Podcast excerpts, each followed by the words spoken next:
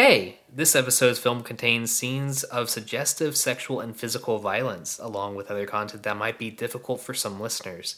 If those topics could cause you distress, please skip this episode, and we'll see you next week for a fun musical romp that's also punk in its own way. Often called the gay Thelma and Louise by people who thought Thelma and Louise were just roommates, it's Gregg Araki's The Living End on tonight's episode of the Gay Anarchist Yoga and Erotic Cooking Association. Oh my god, they were roommates. I'm Nato Kitsch, and They tonight were really good friends, okay? I'm Nato Kitch, and tonight we're going on a road trip with two of my favorite road trip stereotype characters. First up, she controls the radio, or else. It's Amelia. Hi, I'm the uh, suspicious hike, or sorry, I'm the shady hiker that you pick up off the side of the road with a very suspicious looking duffel bag. Is there a human body lying inside it? Who knows? I'm just going the same direction that you're going, and I can be found at the Nefarious Navigator on Instagram. It sure smells like it. Next up, they started out as a hitchhiker. Now they are now they're our best friend. It's Row. Hi, I'm Row, and when I'm not asleep in the back seat, you can find me at the gas station picking out all the most bomb snacks. and you can find me on twitch.tv slash susqueenrow. Gregg Araki, also known by me as Sexually Fluid Daddy, is one of the most important figures in new queer cinema, uh, which was the queer's answer to new French cinema, since all queer people hate the French. And now it's history time. Everyone say yay. Yay! Thank you for Yay! humoring me. Um, I know how much everyone loves history here. New queer cinema covers a lot of films, but the way that most people see it is as is as a rejection of homonormativity. These are the stories that focus on queer people rejected from society, not people who fit into society and, for the most part, rebel against heterosexual culture and the assimilation into it by many queer people. This isn't your grandpa's queer cinema. This is new queer cinema. Uh, except it kind of was queer cinema, just with the. Uh, it, it- it's like how grunge took a lot of the ideas of punk and made something similar yet distinctively theirs. You can point to previous queer artists like Derek Jarman and John Waters, and even non-queer directors like Jean-Luc Godard, uh, to see ingredients that came together to form new queer cinema. Which brings us to 1991, also known as the year smells like Teen Spirit dominated everything. We all remember it. We were all there, right? Um, sure. Kind of. I was in a developing country, very removed from what was happening here. But I was a twinkle in my mother's ovaries. I was three. hey, me too. High five. so it, Wait, you mean I'm the baby here? I think so. does that make Amelia and me the mommy and the daddy? Sweet. Oh God. So in '91, the term "new queer cinema" was coined by B. Ruby Rich, commenting on the number of films making the festival circuit that depicted queer characters as outsiders and not in roles we expect protagonists to occupy. Honestly, though, I like queer grunge better as a title because that's kind of what it was. It's slacker culture, it's punk, it's everything sucks, and it's not getting better. And as someone who was three at the time, uh, I, I'm there for it. Yeah, like I was really into Nirvana when I was three. Um, and if, if new queer cinema was grunge, then Gregg Araki was this Courtney Love. And by that I mean that some people hate him, some people love him. Uh, he morphed his style into what he wanted numerous times, and he is undoubtedly one of the most important queer filmmakers of the time. So let's get to his first big hit, The Living End. The Living End focuses on John, a film critic who has recently been diagnosed with HIV, who meets Luke, an HIV positive drifter. They end up going on a road trip with no destination after Luke kills a cop, and John has an existential crisis due to his life up to this point and what he perceives as a death sentence. So that's enough of me talking. What did y'all think of the film? Um, this film did a lot of really interesting things. I think one thing that I mentioned at my notes in the very end is that, um, and for me, who's a very musically minded person, like it stuck out immediately to me that this movie doesn't really have any music in it unless the characters are actively listening to music.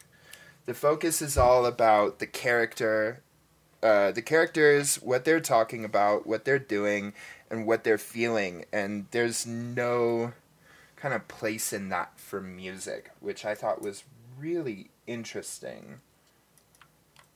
It really kind of sets a dark tone for this movie. Mm-hmm. I agree. Yeah, I Um, um.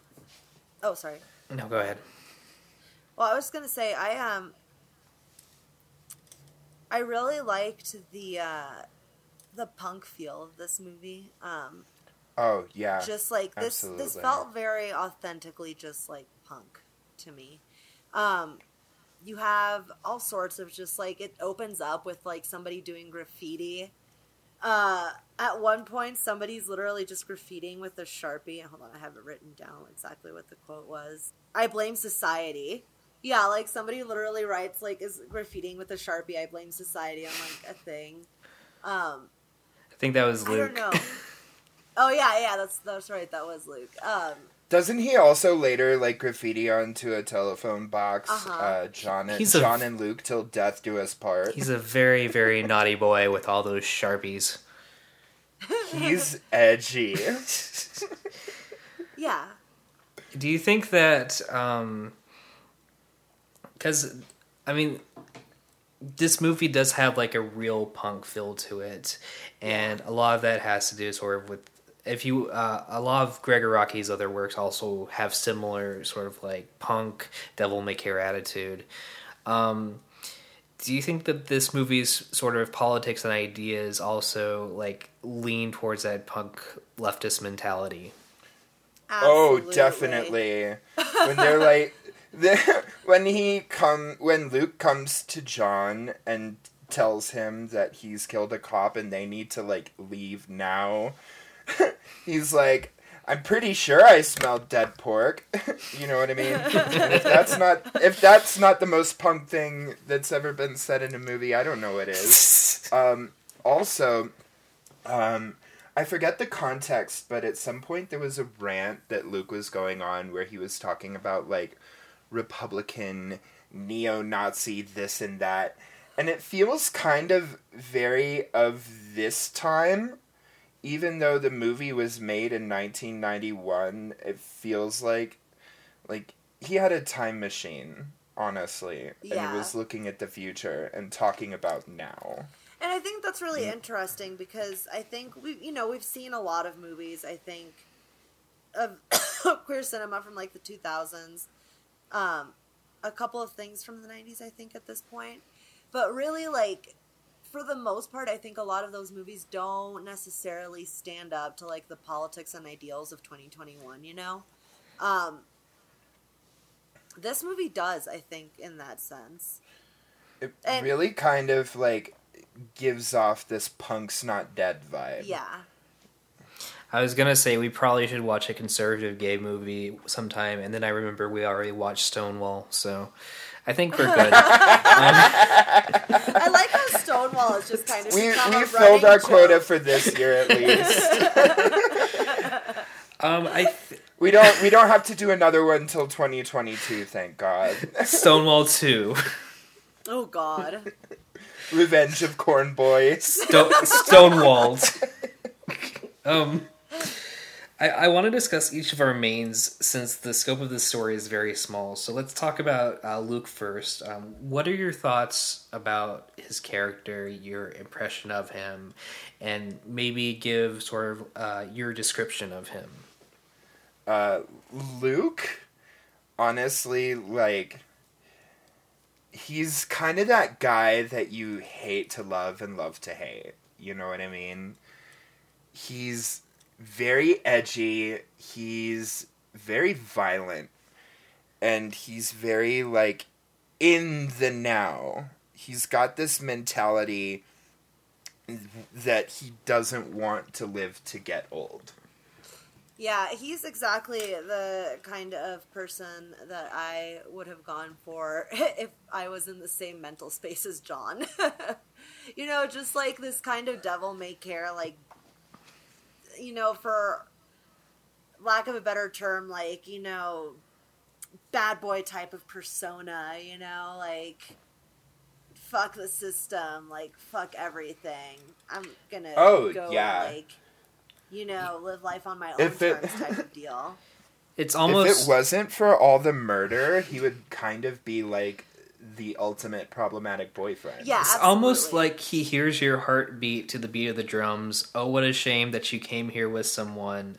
So while you're here in my arms, let's make the most of the night like we're gonna die young.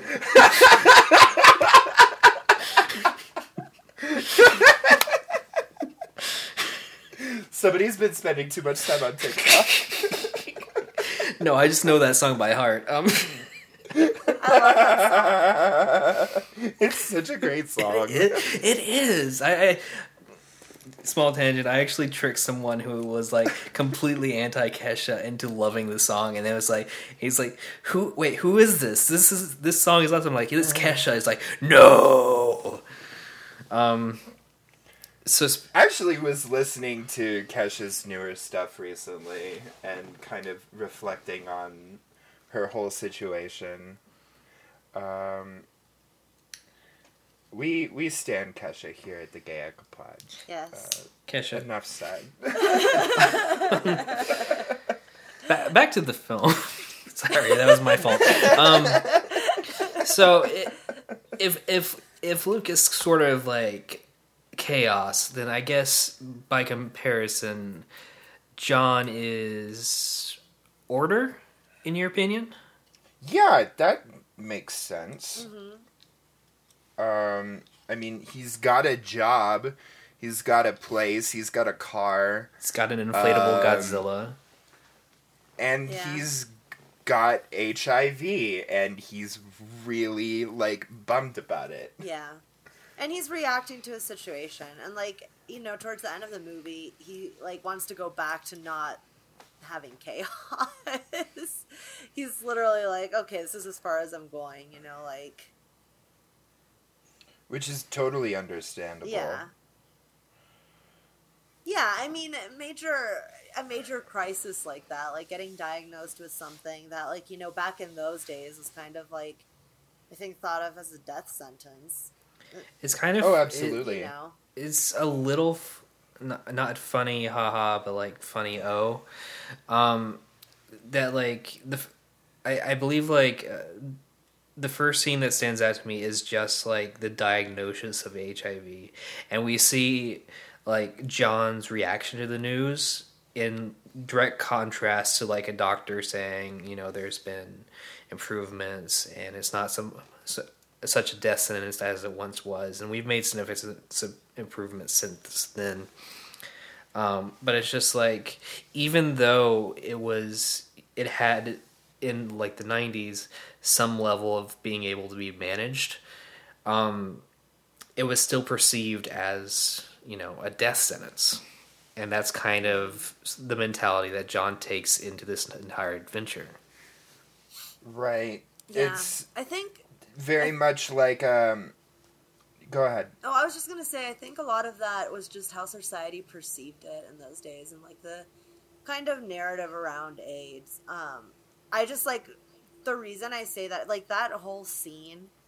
I don't know, like it just kind of reminded me of like the the fear mongering videos that like they would show us in like youth group, you know, in like Oh, the absolutely. 2000s about like this is what happens if you have sex, you're going to catch AIDS and this is what happens if you catch AIDS and it'll like You're You gonna know. get pregnant and die. yeah, exactly. And it would show just like, you know, just shock images essentially of like worst case scenarios, you know? And like, I don't know, it just, it, that whole scene and like his reaction to it, juxtaposed to the doctor, like talking about the reality of it, like in, in the moment, it just reminded me of that so much. Like this misinformation around it, honestly. That's that kind kind of- of permeates society. Yeah, and it's and that kind of like fear mongering still goes on today. Uh, Yeah. like we're we're seeing it now, um, with basically every day. You see it with like uh, all these conspiracy theories, like QAnon, and it's just it's kind of depressing that like Yeah. um, people who subscribe to sort of like the Q idea actually believe stuff like you know Joe Biden and Kamala Harris are you know Satanists and you know That sacrificed JFK is gonna come back from the dead, stuff like that. and Um, and it's just like, how do you fight that kind of misinformation? Um, but I think, I think as sort of, um, I think one of the scenes that really got to me was the first uh, sort of um, night together that Luke and John had where uh, you see John sort of like struggling to admit to Luke that he's HIV positive, um, and then Luke, who's also HIV positive, just goes, you know, it's not that big of a deal, and I think that was, you know, for the that's kind of powerful um, to see that kind of mentality. right, and you can kind of see how John would feel like at least in that moment, kind of liberated by that sentimentality, um, and it also kind of shows you how John would then go uh, cross country with this guy. Um, like he was like in a very like emotionally needy place at the time, and Luke happened to come by and say the right things at that he needed to hear at the time. So I think it's also Um, because Luke also came back. Like it's kind of the the rejection mentality and like I I've done it quite a few times. Um it's it's like, you know, you you have a date but it there's never a second one and so when the guy and so when you have a date with someone you might not be as interested in and they come back you kind of fear that you're not going to get another chance mm-hmm. so you go with that one even if they're not the best decision Yeah. for you Yep, you're like, oh, I guess this is the one, because they're the only one who wants to take time out of their day to spend time with me. Yeah. But we, what we do get is this very interesting sort of time is a relevant road trip. Um, and I was wondering about your thoughts about the actual trip itself and your interpretations about like uh, its impact on John and Luke respectively. Um, I think it's kind of clear, at least to me, from the beginning of the road trip, that they're really like not meant for each other, and that John is only doing this because he's like craving something emotionally, like very desperately. Um, because any way you look at it, these two are not compatible. Yeah. They're not. It's really a trauma bonding road trip, and I think, like a lot of situations where you're growing in some way, right? You know, you're having to overcome some like massive hurdle or like life obstacle type of deal. Um, you know, those things a lot of the time make you grow as a person, and you grow different directions from people. Um, and I think that's you know kind of what the road trip functioned as was just kind of that journey of learning Right. something about yourself through this trauma and Luke how, is like a support group with a gun. yeah Do you remember? I don't remember what season it was, but did, did y'all ever watch extensively like uh, the Venture Bros? no Oh, Um, here and there, there, Uh, yeah. There's one season opener that has if I remember correctly, it's like Brock Samson like chasing after Doctor Venture, who's just like on like a denial, uh, like uh, uh, uh sabbatical. he's just like chasing him through like random places because he's doesn't want to like face reality. I th- that's kind of my interpretation of it is that um, John is running away from from everything until he's ready to actually deal with it. Um, Yeah, because there it- there is at some point that point where John's like calls his friend Darcy, right? And he's like, "I am ready to come home now," and it took him a long while to get to that place. and I mean, I'm just gonna say. Like some people, you know, they need you know breaks to figure shit out, and sometimes it takes a while. Yeah. Um, and sometimes you do some things that are not ideal while you're trying to figure those things out. yeah. You know, sometimes you rob a bank, sometimes you shoot a cop, sometimes you fuck up some homophobes who are coming after you with baseball bats. Uh, it happens. Speaking of regrettable things, uh, so I hate Rent as a movie. Um, I, I don't think that's going to shock anyone here. And, and one of the things I hate most about it is this like trope that if a character has a life-threatening illness and is predictably going to die, most likely to help the main character gain a new perspective on life or some shit like that. Like they have to be like this saint, saintly person who can like do no wrong. And actually, Well, I mean, they did name the character Angel, so what did you think was gonna happen? overcome through faith. Mm, fair. Wait, but doesn't Angel have a whole song about how she killed a dog though? So like Yeah, right. Yeah, is she really like somebody that can do no wrong? I'm just saying the, the way the characters like treated the char- uh, angel specifically uh, Yeah. i- is something you see She a lot. ended up becoming like a martyr. Yeah. and it's not it's not only for like Rent, but it's like other movies too. Like you know, cancer for a while was like this thing where it's like, well, I went to the doctor. It's definitely breast cancer. Um, and you know they were treated like as they were treated as you know you know almost like you know they were martyrs in a way. Um, but i actually like that this movie sort of it it doesn't treat its characters like they're flawless because they're eventually going to succumb to illness. I like that they were still full characters and i don't look at them and go oh yeah that's the character that's the face of childhood cancer right there. I can't think of anything else except for the fact that they died of childhood cancer. You know I, I like that i can actually like remember the characters and like things about them. And that even though they both were hiv positive it didn't necessarily define them as a whole yeah. Yeah. Yeah, it was really just like it was obviously something that was touched on in the story, but it wasn't like a point that was like hammered into your head. You know what I mean? Like, Right. it wasn't preachy yeah, Right. And I know Luke especially was very like adamant about that where he was like I don't want this to be the thing that defines me.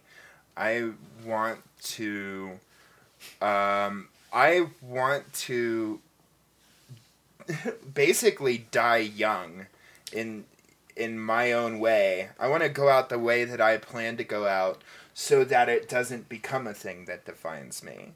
Because He wanted to hear your Um, heartbeat, like the beat of drums. Right. Exactly. Um, I like that song. I'm sorry. Uh, I'm I'm I'm absolutely certain "Die Young" by Kesha is actually about this movie. Um, I'm not. Uh, don't. That's that's not real. Um, I think there's so much about this movie that like is is very memorable. It's almost like because it, it, its drama is is taken very seriously, but there's also like a lot of uh, absurdist situations like thrown in there, like uh, the Three Stooges. Um, I guess like uh, would you even call it like a, a, an early homage to like Thelma and Louise when Luke's in the car with uh, um, when he steals the car from the uh, two ladies at the beginning? Mm, maybe. Um, I actually thought that scene was really interesting. It kind of set the tone for the whole movie.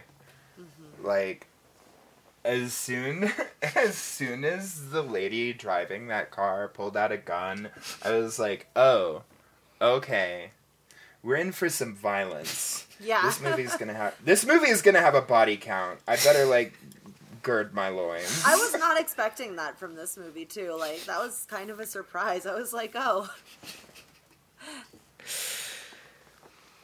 Um, There's- but yeah, and uh, just like little things like you know the inflatable Godzilla, how artsy Dartsy is, you know, um, artsy Dartsy. That's her name now. Um, the the references to you know queer artists like Derek Jarman and Andy Warhol.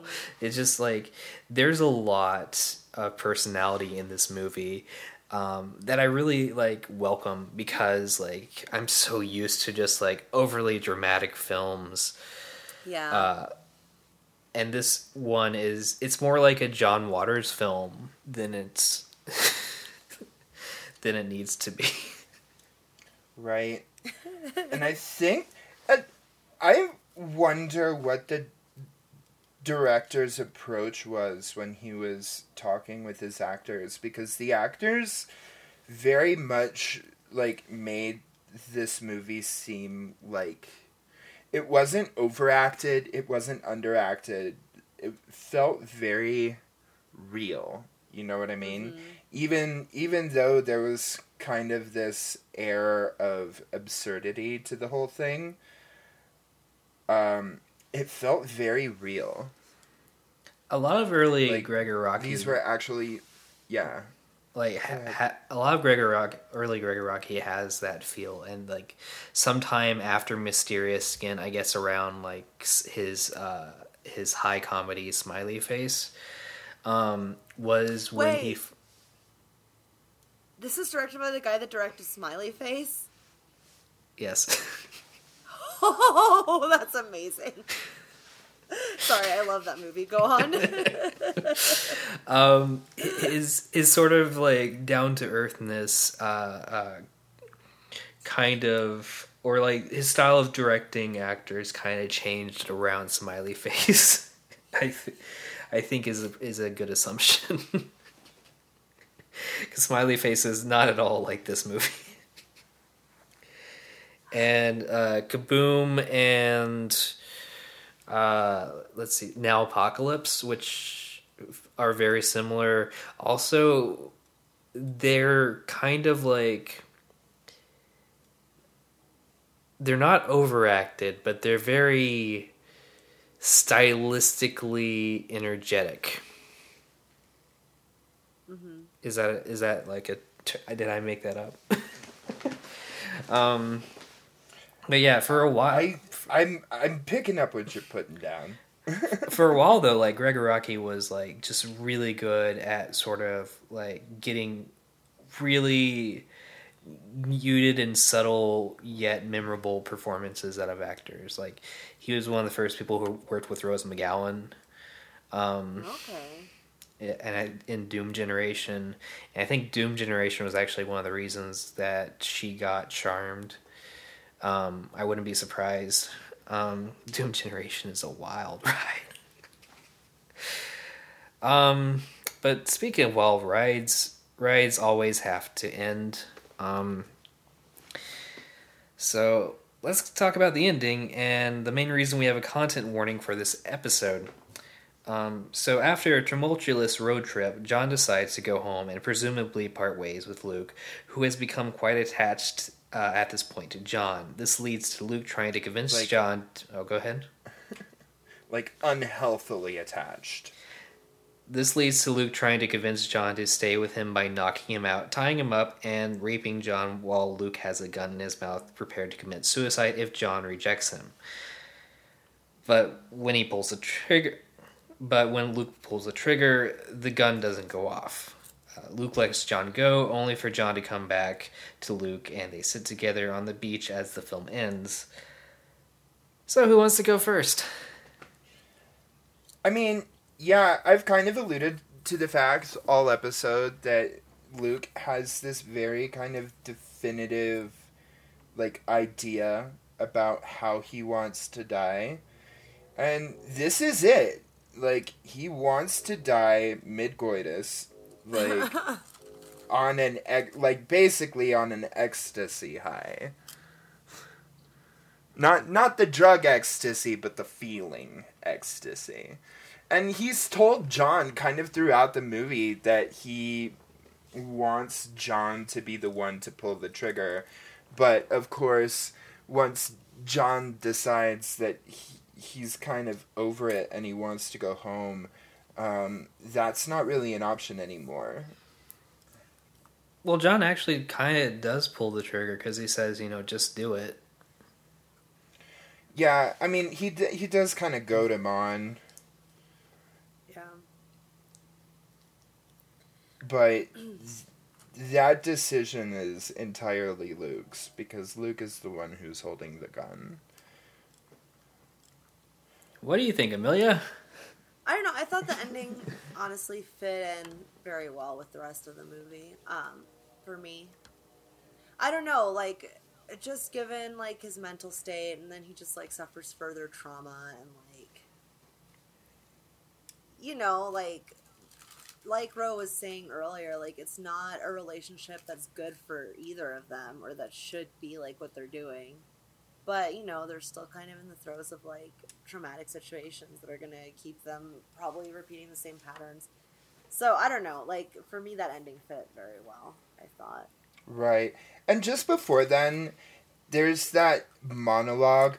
Do you remember that it was a really interesting monologue about how and I don't know if any of the characters on str- on screen were speaking because they don't really show anybody speaking. But there was a really interesting monologue about how the speaker had seen a lady take a dive off a skyscraper. Mm-hmm. And like you really get the sense at that point that we're gearing up to have a like a really close look at death Yeah. About the idea about the conversations surrounding death about how we want to live and how we want to die um it's very kind of it's very jarring Yeah. I think You, you could say it makes your heart beat to the beat of the drums. oh, what a shame that he. oh what a shame that you dove off a skyscraper See, uh, uh, I have a slightly different read on it, um, because like, uh, um, oh, I, I think trying to understand while not condoning the actions can give more weight to the story, and I think my reading of the situation is that as John gets more and more comfortable and uh, recovers from his you know shock and need to escape uh, to the to the point that he's ready to re-enter his life or go resume his life. Um, Luke has been become so dependent on him that that idea kind of causes his own crisis, and so this is his attempt to remind John that they that he is the best that John can get. So he's giving him basically he's giving him two important things that we've already seen in the film before. The first is that he's giving him pleasure with sex, or you know what he what Luke thinks is giving him pleasure by giving him sex. And the other thing is he's basically putting the gun in his mouth to kill himself because the last time he did that, John stopped him. But this time, John tells him to pull the trigger. Um, so that Right. It it is worth mentioning that this is not the first time that Luke has appeared on screen with a gun in his mouth. Yeah. Right. All the elements of this scene have been shown before in this film. It's just they haven't been shown together. And it's almost like we were seeing pieces of Luke through John's eyes before, and we're finally seeing like this full picture of him. Yeah. That's that's just my rating of it because I'm insane. I read too much into things. Um, No, I think it's a good reading. Yeah. I think it's a very accurate reading. Um, I think over the course of the film, they kind of switch places, right? Because John at the at the beginning of the film is very much dependent on Luke to fill this kind of live fast, die young, leave a beautiful corpse mentality. Um, and then at the end of the film, um, Luke is kind of dependent on John for the same reasons, whereas John is very much like over it. yeah, w- without kind of go ahead. no, go ahead. I mean, you're completely correct. Like, uh, without John, Luke has nothing because he's probably s- still has a manhunt on him. He no longer has a car. All he really has is like a credit card that's getting closer and closer to be, being maxed out. He doesn't have a confidant and companion anymore. He'll be basically all alone again after having someone so close to him that he basically has told him that he loves him. Um, Right. Whereas John started the movie with a very healthy and wonderful support system that he kind of ignored. Mm-hmm. Um, and I think through, I guess, a series of phone calls with, um, with what's her name again? Darcy. Darcy, that's right. I guess through a series of phone calls with Darcy, he's kind of reminded of what exactly he's left behind, Mm-hmm. and like how Oh, no, it's good he Daisy. actually had it. Is it Daisy? I- No, I think No, it's it- Darcy. It is Darcy. There's. We'll just go with Darcy. just overdub it later Yeah. if it's Daisy. Um, I think just get a clip of us each saying Daisy, Daisy. and then just insert it whenever needed. Um, but yeah, I think John eventually realizes that he has a support system already, and he always has had one. Yeah. even though he's kind of chosen to ignore it in favor of kind of wallowing in his own feelings, which I get. I've been in the middle of doing that for a while now. I want to. I want to kind of discuss the implications of John going back to Luke. Um. So starting out, why, in your opinions, do you think that John went back to Luke? What's comfortable. And also, I think that you were um, right in saying that, like, in some ways, like, he does feel like this is the best I can do at this point, right? Like, he doesn't really see too many options, I think, ahead. Right. I think when you're when you're faced with something like HIV that's potentially life ending, it's hard to see beyond that sometimes. Yeah. Insert lighthearted segue here. Um, Thanks. no, um do you because depending on your outlook and depending on how you see the actions of the characters to this point this is either a happy ending with an optimistic future or a sad ending with a future that's basically going to repeat these same events over and over again to ad nauseum. Um, do you, which side do you kind of like lean towards?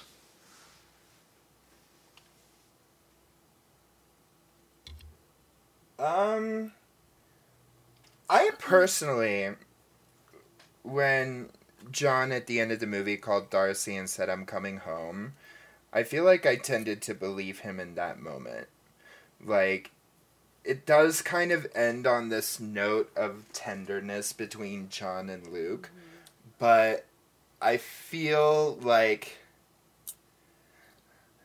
I, I at least hope that John would have his own best interest at heart enough that he would go back to go back to his friends and go back to his home and go back to his job and like try and learn from this experience but that doesn't always happen you know?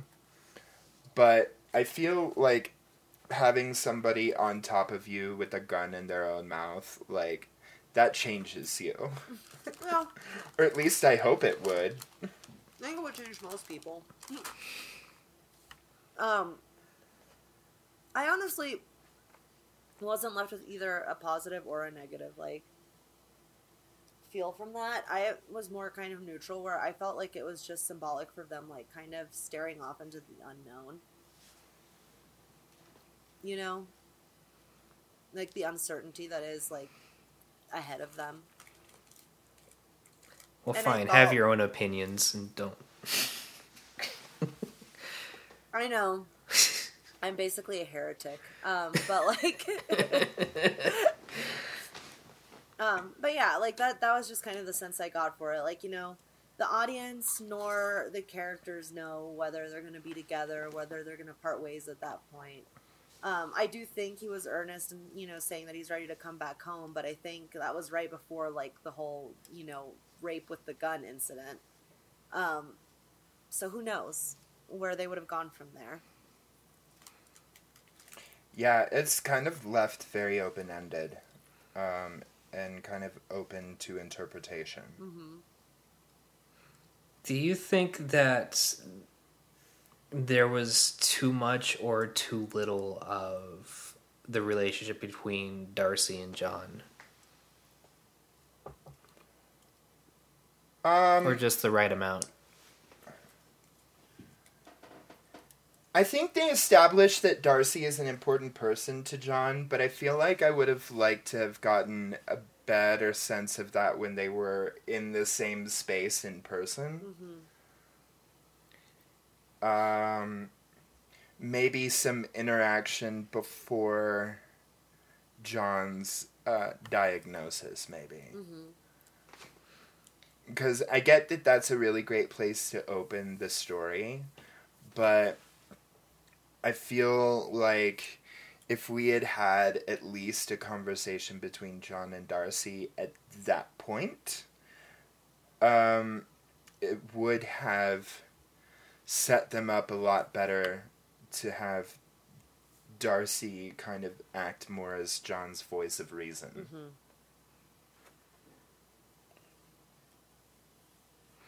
So this was uh, Gregg Araki's uh, first basically big film um, and his breakthrough. Uh, does this make you want to watch more of his filmography? Yes. Absolutely, especially now that I know this he's is, the director of Smiley Face. this is this is a strong film with very kind of in your face themes and I would love to see how his how his his his filmography evolved from here. One short anecdote: uh, Gregg Araki actually like has a story about John Waters going up to him at one point, and there, I, I apparently they're they're like friends.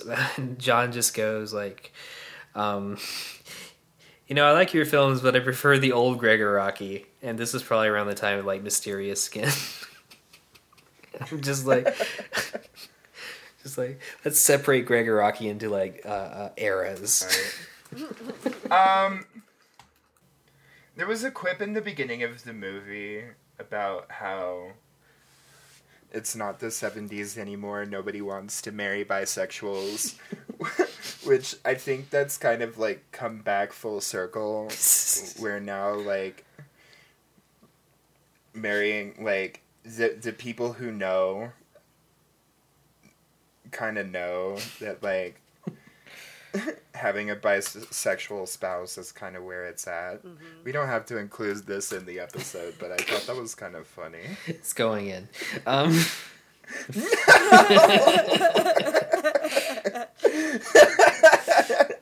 Just kind of as an end note. I don't care what you say, Row. I like this movie. All right, so let's let's sum this movie up. Amelia, does this movie make you want to go on a road trip with someone you just had sex with, or punch an innocent Godzilla blow-up doll? It makes me want to go on. Sorry, I was just mentally the image of me punching the Godzilla blow up doll was really funny to me. Um, yeah, so it makes me want to go on a road trip with someone I just had sex with.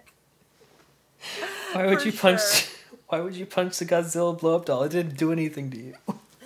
I don't want to punch it. You just put that mental image in my head. Row, does this movie want you? Does this movie make you want to have a best friend nice enough to get your mail and pay your bills, or get attacked by a snake while pissing? Um, after watching this movie, I'm ready to find me a problematic punk boyfriend and like just fuck my life right on up. Let's go. Anyway, that's what we think. But if you've seen this movie or end up watching it later, we'd love to hear your thoughts and your experience with it. You can find us on Facebook and Twitter, Gayecapod, that's G-A-Y-E-C-A-P-O-D. While you're there, why not suggest a movie for us to watch in the future? We're always looking for new suggestions, and we can't wait to experience more movies with you. I'm Nito Kitch, reminding you that there's nothing wrong with doing a background check on someone before committing to a relationship. Later. Bye. Bye.